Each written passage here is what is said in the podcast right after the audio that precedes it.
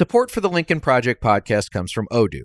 If you feel like you're wasting time and money with your current business software, or just want to know what you could be missing, then you need to join the millions of other users who've switched to Odoo. Odoo is the affordable, all in one management software with a library of fully integrated business applications that help you get more done in less time for a fraction of the price. To learn more, visit odoo.com slash Lincoln. That's O-D-O-O dot com slash Lincoln. Odoo, modern management made simple. Hey everyone, it's Reed. As you're listening to this, we are 48 weeks away from Election Day 2024. I know it seems like a long way away, but it's not. Now is the time, gang, to get involved. Join the union.us, lincolnproject.us, or get involved with an organization in your community, guys. We cannot, cannot, cannot wait until the last minute to start this battle. Guys, we can, we must, and we will win, but only if we all work together. And now, on with the show.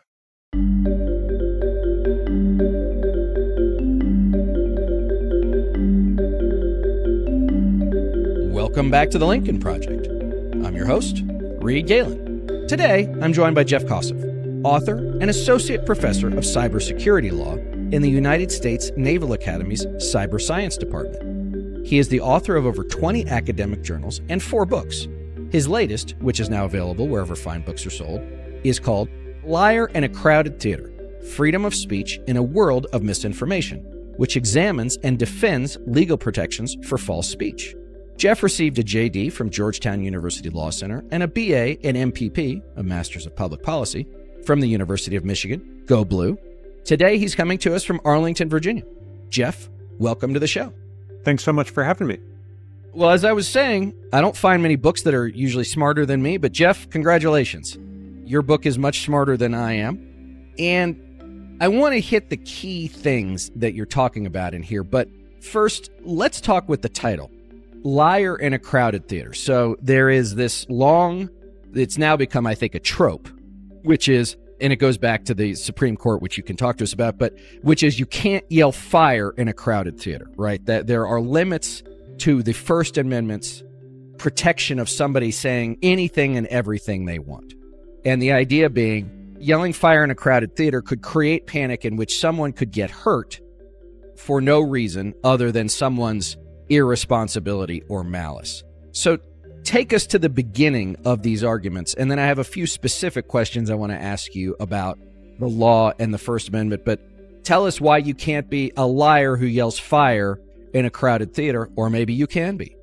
Sure. Well, again, thanks for having me. And I just have to give a quick disclaimer that everything I say is on my personal capacity and not on behalf of the DoD or Navy or Naval Academy. Uh, getting that out of the way, Fire in a Crowded Theater is something that actually emerged in sort of popular dialogue about 100 years ago. In uh, 1919, to be exact, there was a socialist in Philadelphia who was handing out pamphlets on the street corner that basically said that the military draft was unconstitutional.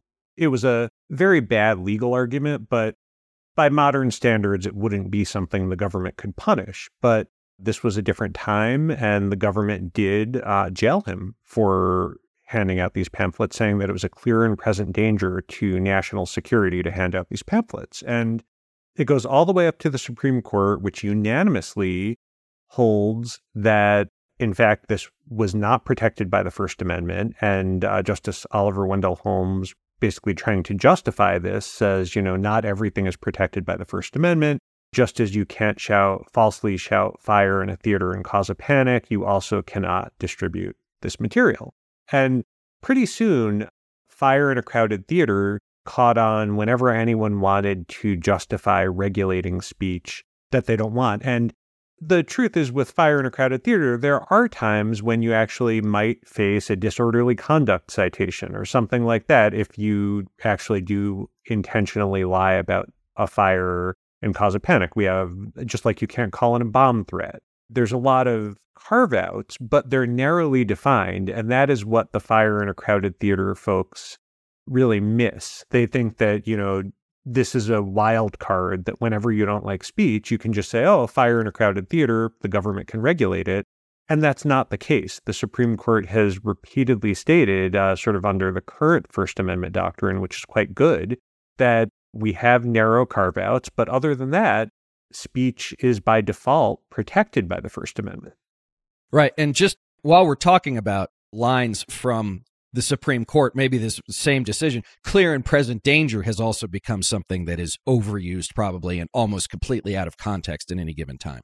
Sure. So in 1969, the Supreme Court really changed the clear and present danger test to a much higher standard, being imminent incitement of lawless action. So effectively, the First Amendment standards from 1919 have been replaced by much more rigorous protections. And really, in the past 50 years since even that replacement, the Supreme Court has provided even more First Amendment protection. So that's why the fire in a crowded theater phrase is so meaningless when you're trying to actually have a discussion about the First Amendment. So, a lot of the beginning of the book, as you're going through various court cases, again, this one in 1919, and I think, Jeff, one thing, not for this episode, but for another discussion, maybe with you and others, is how crazy the United States was in many political respects during the late 19 teens and the early 1920s, right? It was, I mean, it was pretty nuts. But, you know, you have this idea of also of the marketplace of ideas and that there's always been this belief. And I think we should understand too, eh, you know, context matters here is that in the time when a lot of these early decisions were being made, I should say a century ago now, we didn't have the mass media we have now. We did have newspapers, which had proliferated since the beginning of the Republic and before. But, you know, radio maybe was early, certainly no television. You know, the internet would have been something that only, you know, Ray Bradbury or someone would have written about, and even not that early.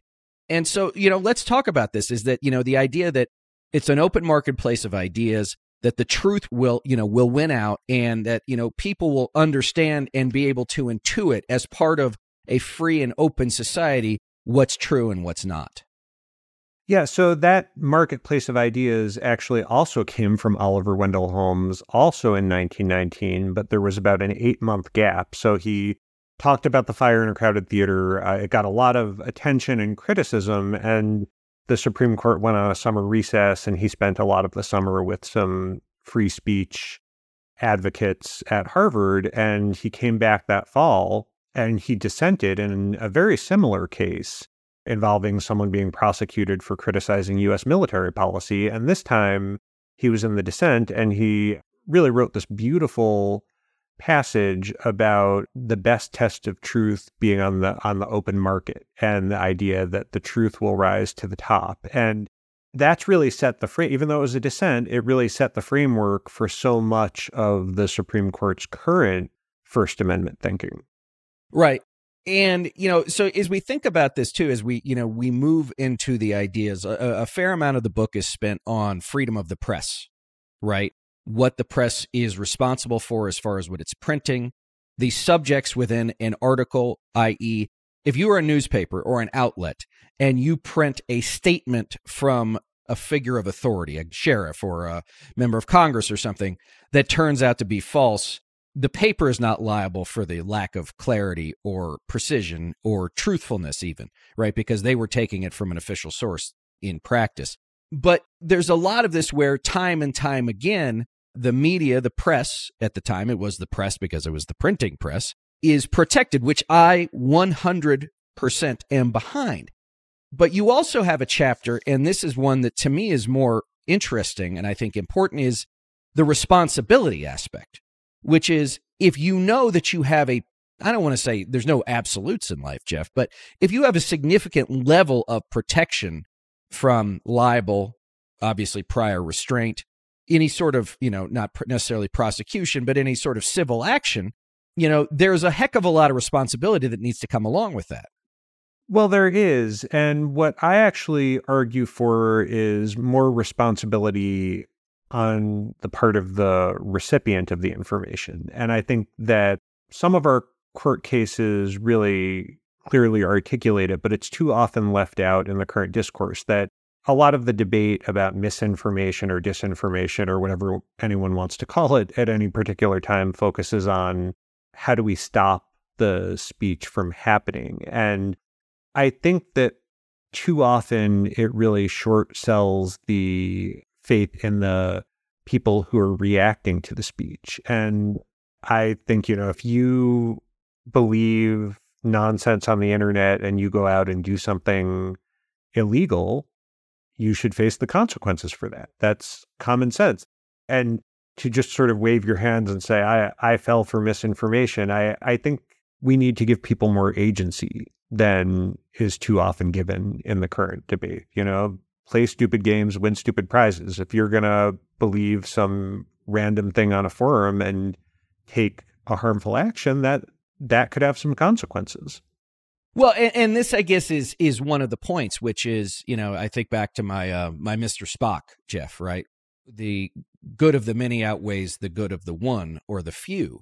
But to your point, to just expand on that, if a young man has written and has been radicalized online through various channels, whether or not it's 4chan or Rumble or YouTube or whatever the case might be, and then decides to go into a largely black supermarket and gun down 10 people because he believed in the great replacement theory, yes, he is responsible because he has taken the act.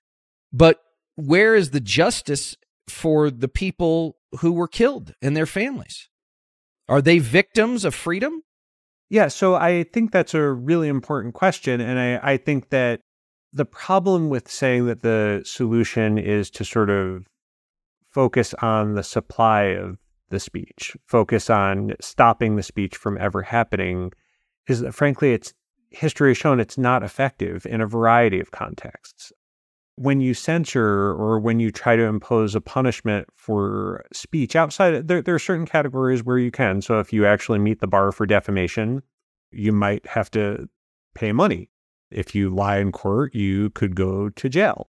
But i think that having a sweeping censorship regime of certain types of speech that we find abhorrent and i think hate speech would be one of them i think that the two main problems is first that they're always susceptible for abuse by the people in power. And the second is that they just don't work very well. There's a concept, I don't know if you've heard of the Streisand effect. Oh, sure. Of course. We use it to great effect here at the Lincoln Project, Jeff. Don't you worry. Yeah, I'm, I'm sure you do. And I think that that was a lawsuit Barbra Streisand filed against a photographer who took a picture of her very beautiful estate. And because she filed the lawsuit, it went from a very small number of viewers to much larger. Now everybody knows what Barbra's house looks like. Exactly. And and this is actually something that Tocqueville wrote about when he was justifying broad free speech protections that you know once you start to license the press and punish the press for bad information, you draw far more attention than if you just pay attention to it. So I think there are a variety of reasons why it's tempting. I, I get it. It is very tempting. There's a lot of really abhorrent speech out there. But I think that censorship and penalties by the government and by courts, the cure often ends up being worse than the disease. Support for the Lincoln Project podcast comes from Odoo. If you feel like you're wasting time and money with your current business software, or just want to know what you could be missing, then you need to join the millions of other users who've switched to Odoo. Odoo is the affordable, all in one management software with a library of fully integrated business applications that help you get more done in less time for a fraction of the price. To learn more, visit odoo.com slash Lincoln. That's O-D-O-O dot com slash Lincoln. Odoo, modern management made simple. You mentioned defamation. So as we're recording this this week, Jeff, I saw a, a, headline somewhere that Rupert Murdoch, I don't know if he's chair emeritus or whatever it is, he is a Fox News, Fox, uh, you know, News Corp, will be sitting for a deposition in their second big defamation case against the Smartmatic voting machine company, which is going to be, you know, several billion dollars more money if Smartmatic wins. They settled with Dominion voting systems for about $800 million they didn't go to trial, obviously, but Dominion had it, had them pretty dead to rights that the things that their hosts were saying about the 2020 election and specific to these voting systems in the likes of Sidney Powell saying, you know, it was something that, you know, Hugo Chavez, long dead in Venezuela, had some involvement with. And they did pay a financial price. And you see now that they're likely to pay another financial price, but they haven't really stopped. They're back at it. And, you know, so I guess my question is this, and this goes to maybe, I'm going to call it the bulletin board theory. There's probably some more legal and august theory of like, okay, you're right. Like, no one has to watch Fox News. No one has to go on Twitter. No one has to go on Instagram. No one has to go to these places, but people do. And so if I had a bulletin board in the in a college dorm and someone and we knew who the someone was, let's call them Bob, kept putting up the same three by five card that said something awful. I guess my question is this who's responsible? Is it Bob for saying something awful? Or is it the college dorm who puts the bulletin board up? Because in the cases of many of these places, it's not just a matter of whether or not they can do it, they're actually going out to spread falsehoods about whether or not it's the 2020 election or COVID or whatever the case might be, purely to drive a political perspective.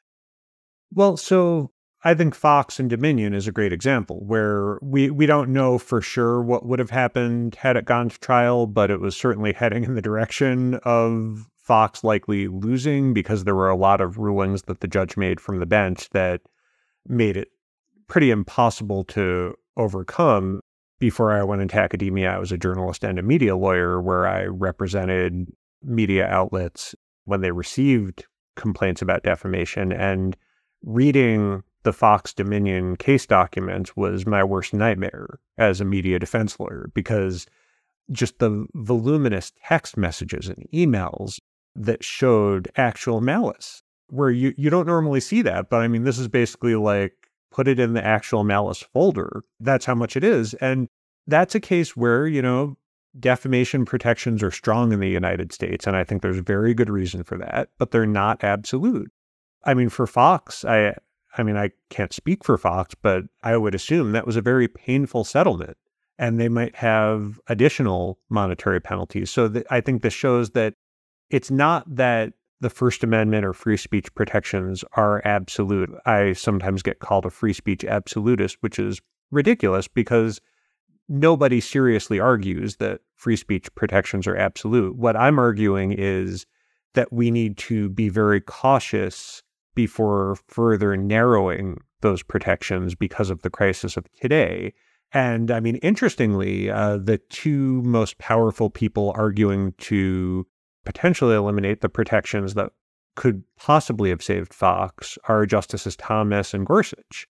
There's a court case, New York Times versus Sullivan, which set the actual malice standard, which makes it much more difficult for public figures and public officials to file defamation lawsuits. Believe me, I feel it personally. You have no idea. Yes, I'm sure you do. But I think that you do have a number of smart conservative commentators out there who are arguing, you know, maybe this is not a great path to go down because this could really hurt a lot of conservative media. Well, it obviously would because they truck in falsehoods, uh, not exclusively but extensively. Um, but what about? Let, let me ask you this. Let me let me reach into not into your job but into your world.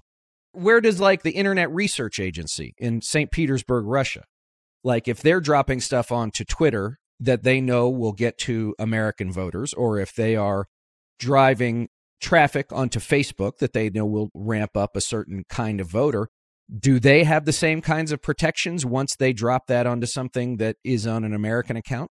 Well, so I mean that that's obviously a really sort of complex and a lot of unsettled issues there. Uh, well, no, the IRA does not have its own First Amendment protections, uh, there is a First Amendment right to receive information that the Supreme Court has recognized for decades. And I think that would play heavily into any US government efforts to suppress certain types of information that come from foreign countries. And then there's also the issue of the First Amendment rights of social media platforms. And that's actually something the Supreme Court will be addressing this term in cases that it's granted cert in. you know, let's let's talk about that. So, and I say this, I have absolute bias, Jeff. I want to I want to stipulate to that. But let's talk about someone like an Elon Musk. I mean, you could make the argument that Musk is sort of a you know William Randolph Hearst of the 21st century. He owns the platform on which he spends a great deal of time. We know that he decides, you know, he can decide what does and doesn't appear. And I guess is is it sort of, you know, buyer beware if we choose to be there, the terms of service buried somewhere in the fine print says if we don't like something you say, we can take it down. We know they do, right? But is he able to do that as the owner of that platform? Is he able to decide on our behalf, right? Not only as a user, but let's say a viewer, what we can and can't see?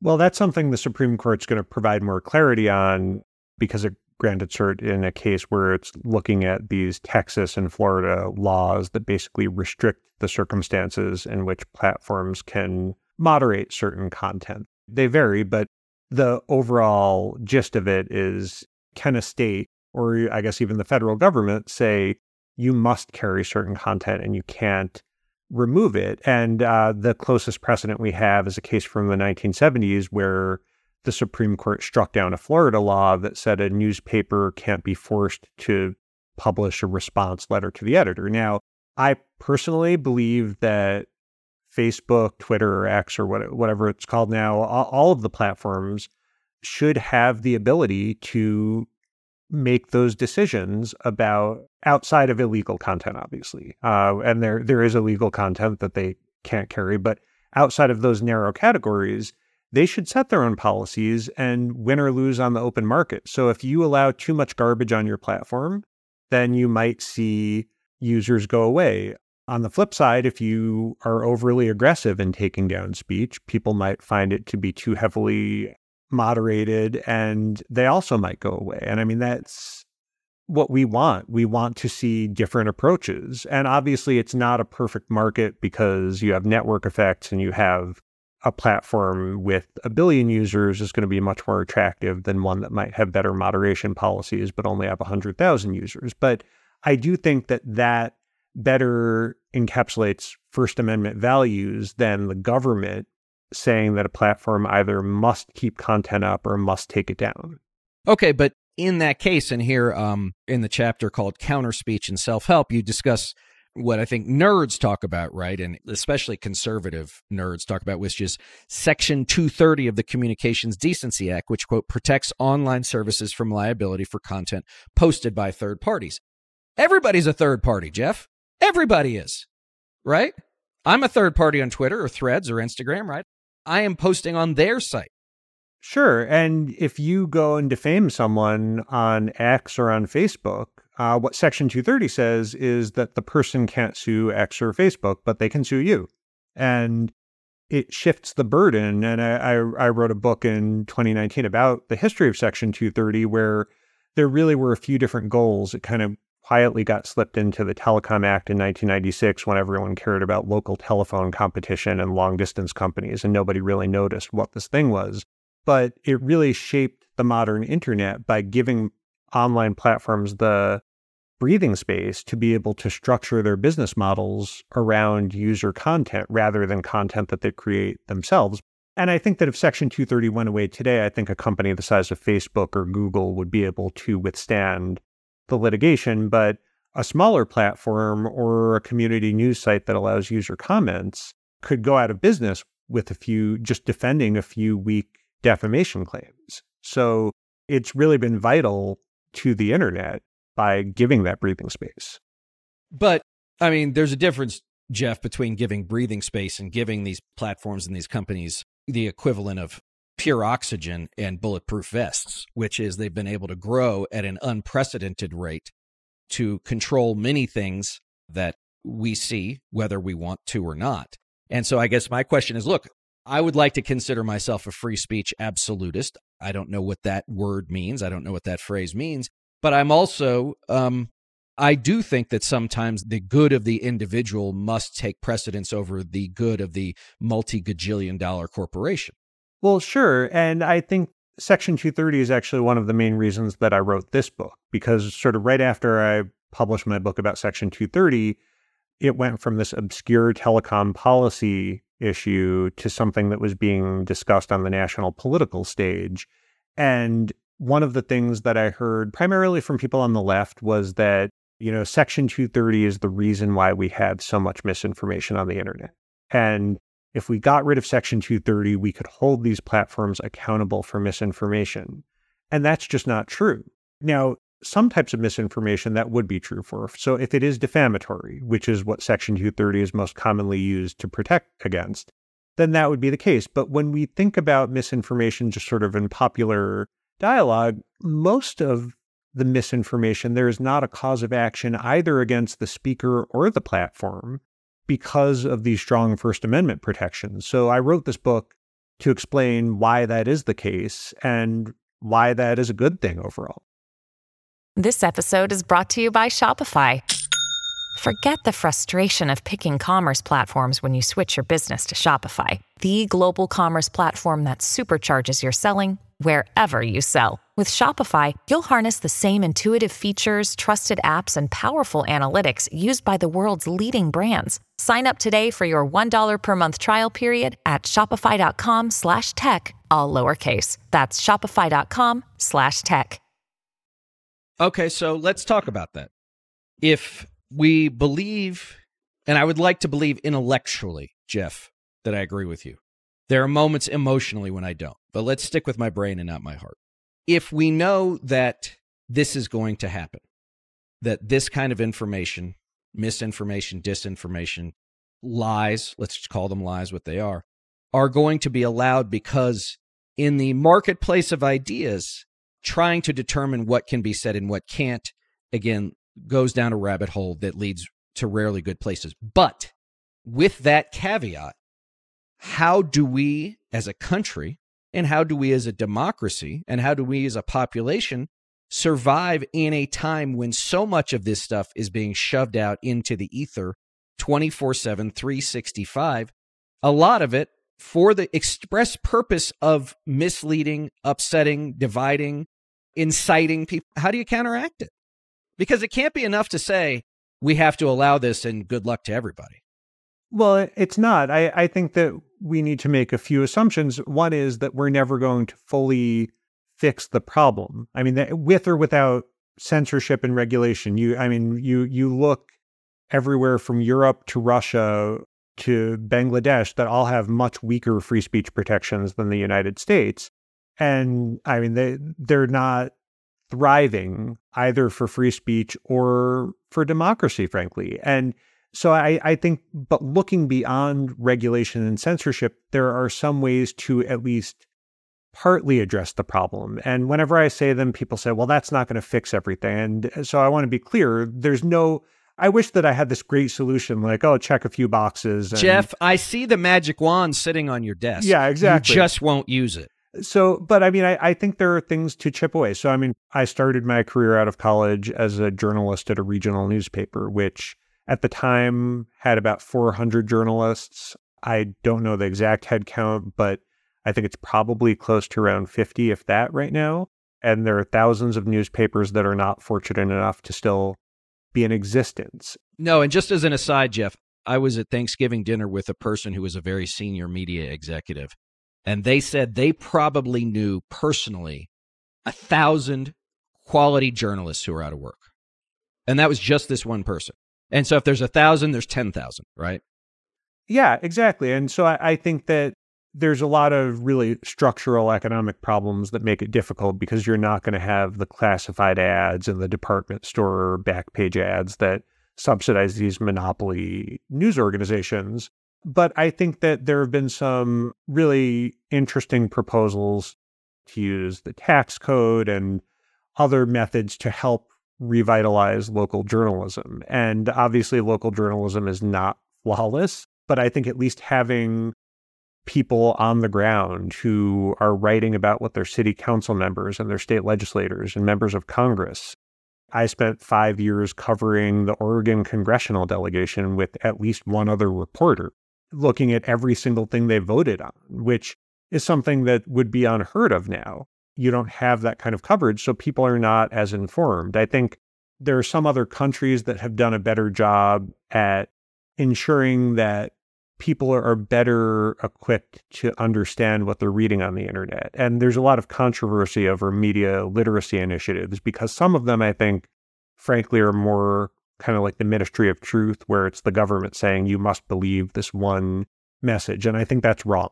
But I do think that showing people, you know, if you see a claim online, this is how you research to try to find verification before you just sort of immediately believe it. Before you start pumping ivermectin into your veins. Exactly. I, and I think civics education, which is something that Justice O'Connor really spearheaded as soon as she retired from the bench, that's something where if people understand how our institutions work, they might be less likely to believe nonsense they see on the internet. Well, and I've always thought too, which is how could we expect voters to understand what we're truly asking of them if they don't understand the processes and the institutions that we're asking them to support? Exactly. So I, I think that would go a long way. I, I also think if there's a way to at least better explain the government's message to the public clearly and transparently and build trust, that goes a long way. And I think that our government doesn't always do a great job with that.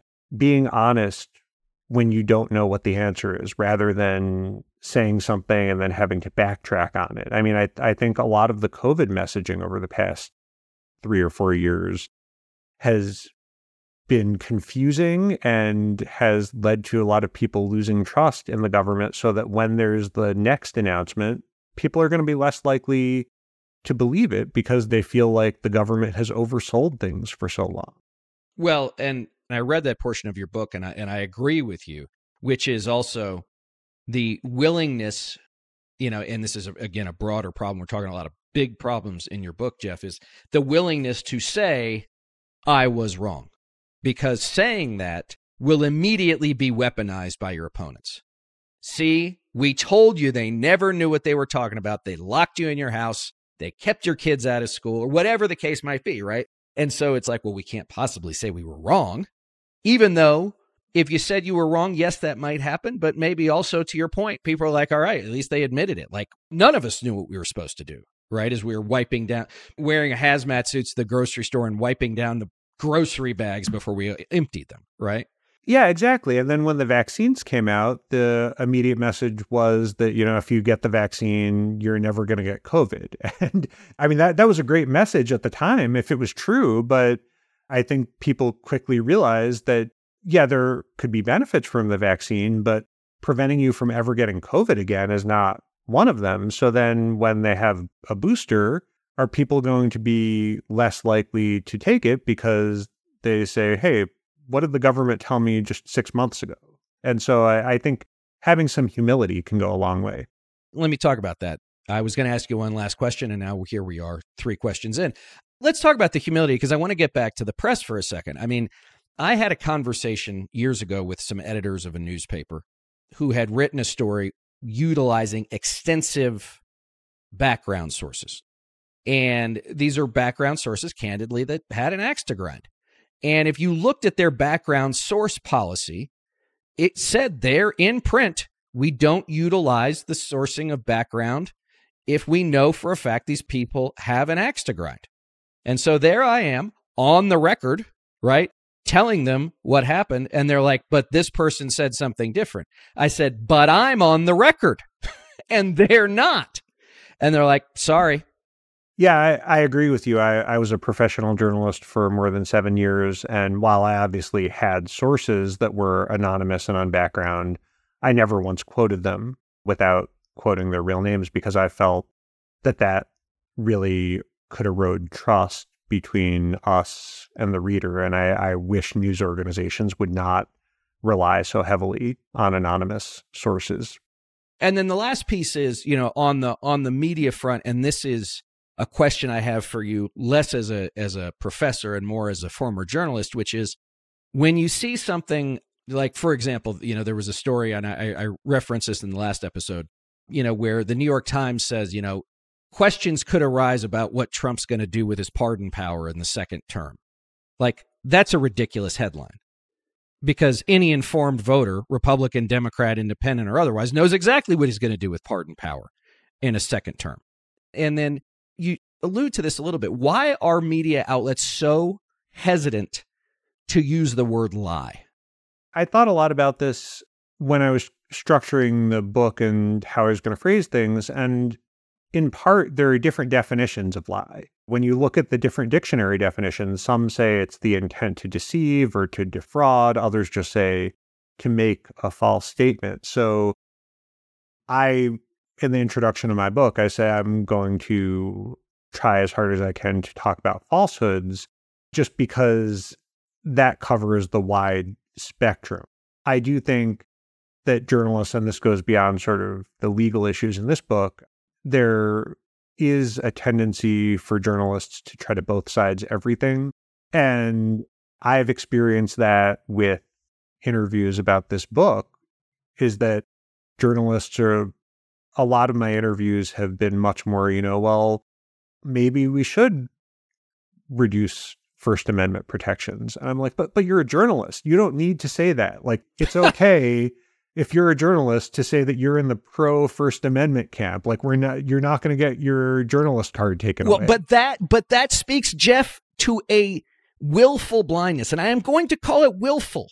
That if a certain person returns to the White House, that First Amendment protections will not be run roughshod.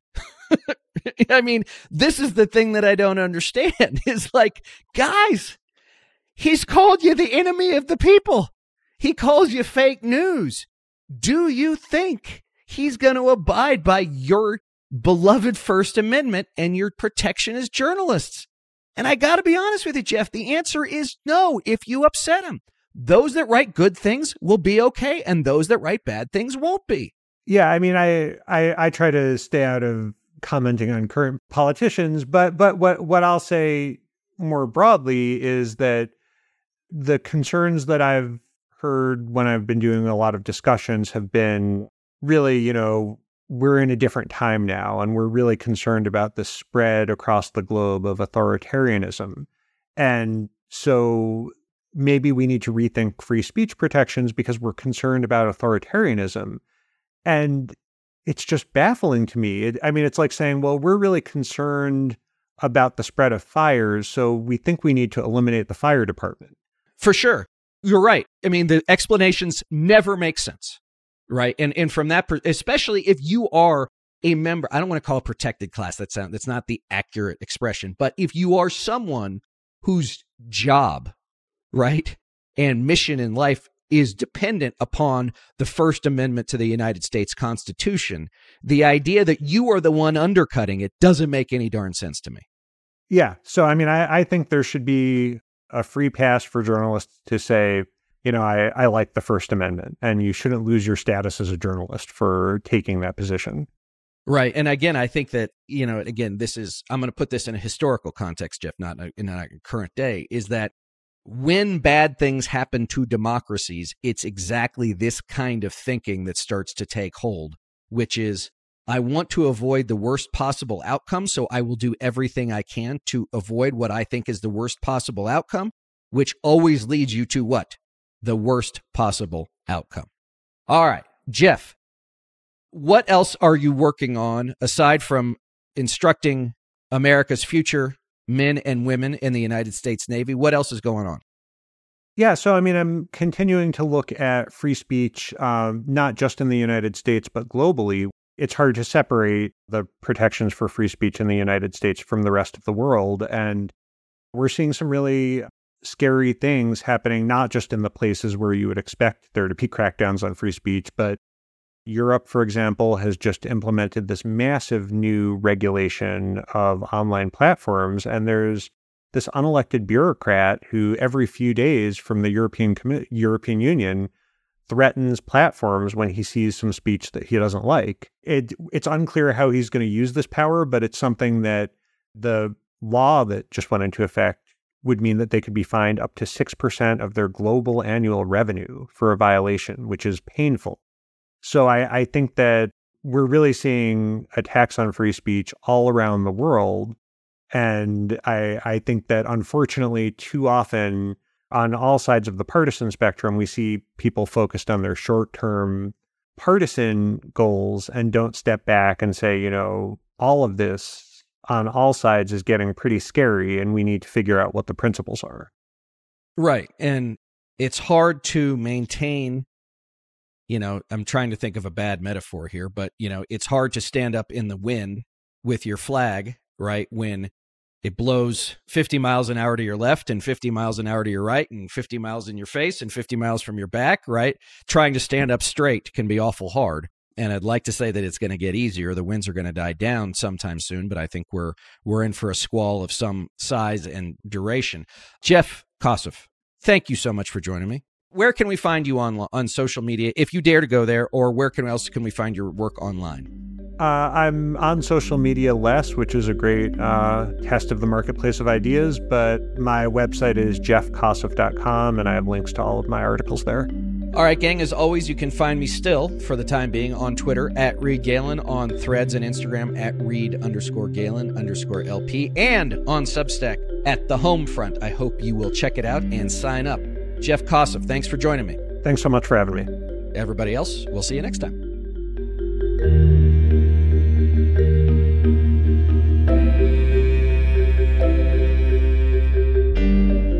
Thanks again to everyone for listening. Be sure to follow and subscribe to the Lincoln Project on Apple Podcasts, Spotify, Google, or however you listen. Don't forget to leave a five star review. To connect with us, follow us on Twitter at Project Lincoln, and for more information on our movement, to join our mailing list, subscribe to our newsletter, or make a contribution to our efforts, visit lincolnproject.us.